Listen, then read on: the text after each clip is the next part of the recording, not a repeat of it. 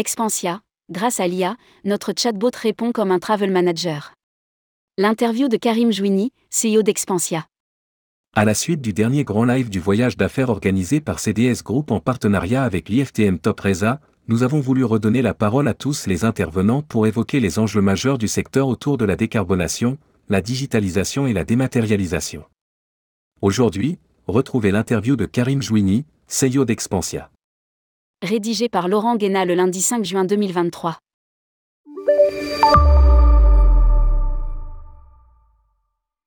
Tourmag.com La digitalisation et la dématérialisation des factures et des notes de frais font partie du cœur de métier d'Expansia. Quelles sont les problématiques rencontrées par les entreprises? Karim Jouini, Expansia, en effet, a démarré avec une technologie de dématérialisation et de digitalisation des factures. En partant d'un scan, d'une photo ou d'un email, notre solution peut dire, en deux secondes, grâce à l'intelligence artificielle, que la facture provient de tel pays et qu'elle respecte telle règle de TVA. Puis, on l'archive de manière probante de manière à ce que le directeur financier de l'entreprise cliente concernée puisse jeter le papier. La problématique est que la facture est encore traitée très manuellement par les entreprises car elle concerne plusieurs types de profils. Le salarié, qui s'intéresse au montant et à la nature de ses remboursements, le comptable qui y scrute des éléments complexes et anxiogènes, comme la récupération de la TVA en Europe. L'Espagne, par exemple, demande à ce qui apparaisse le code fournisseur, ce qui n'est pas le cas en France.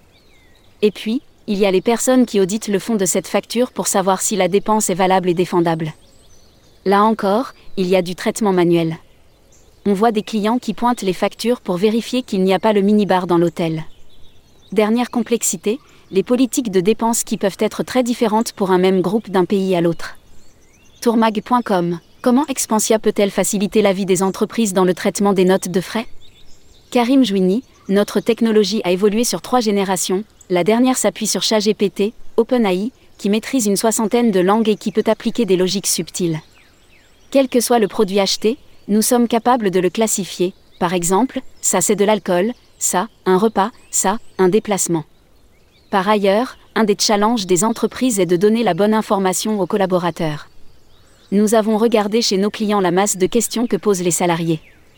Je viens d'arriver, je déjeune avec un client, à quoi ai-je droit?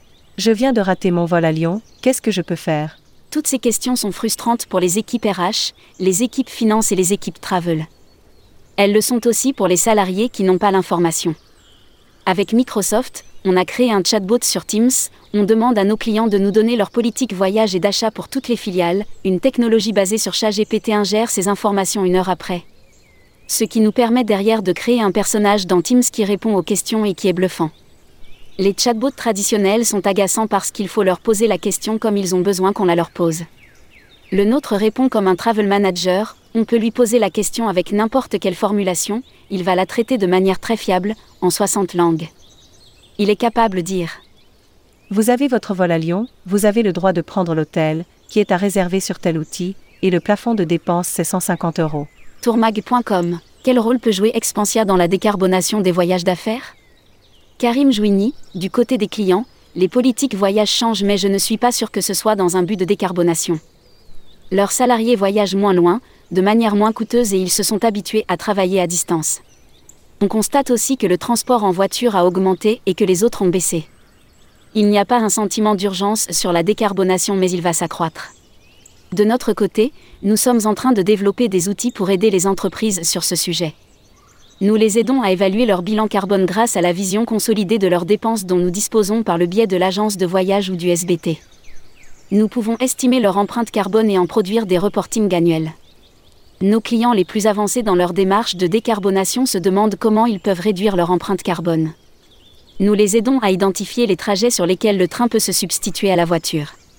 Par exemple, vous avez beaucoup de Berlin-Munich, en train, c'est 4h20, en voiture, 7h, et par ailleurs, l'émission du rail est 10 fois moindre. Nous utilisons ChatGPT comme base de données à jour de ce qui est faisable en termes de transport. En lui fournissant les adresses de départ, l'une à Berlin, et d'arrivée, à Munich, ce système fournit une estimation du temps de trajet et de l'émission carbone, et ce, en porte-à-porte. C'est-à-dire qu'il calcule aussi le carbone émis s'il faut prendre deux taxis depuis les gares. Notre objectif est d'aider les clients prêts à faire un effort en facilitant au maximum leur démarche de décarbonation. Tourmag.com La dématérialisation est-elle aussi un vecteur de décarbonation? Karim Jouini, en raison du transport nécessaire à son acheminement et à l'espace nécessaire à son archivage, l'empreinte carbone du papier est importante. Il est donc vertueux de se débarrasser de l'impression sur papier. Il existe deux lois dissociées sur la facture électronique, que l'on mélange souvent.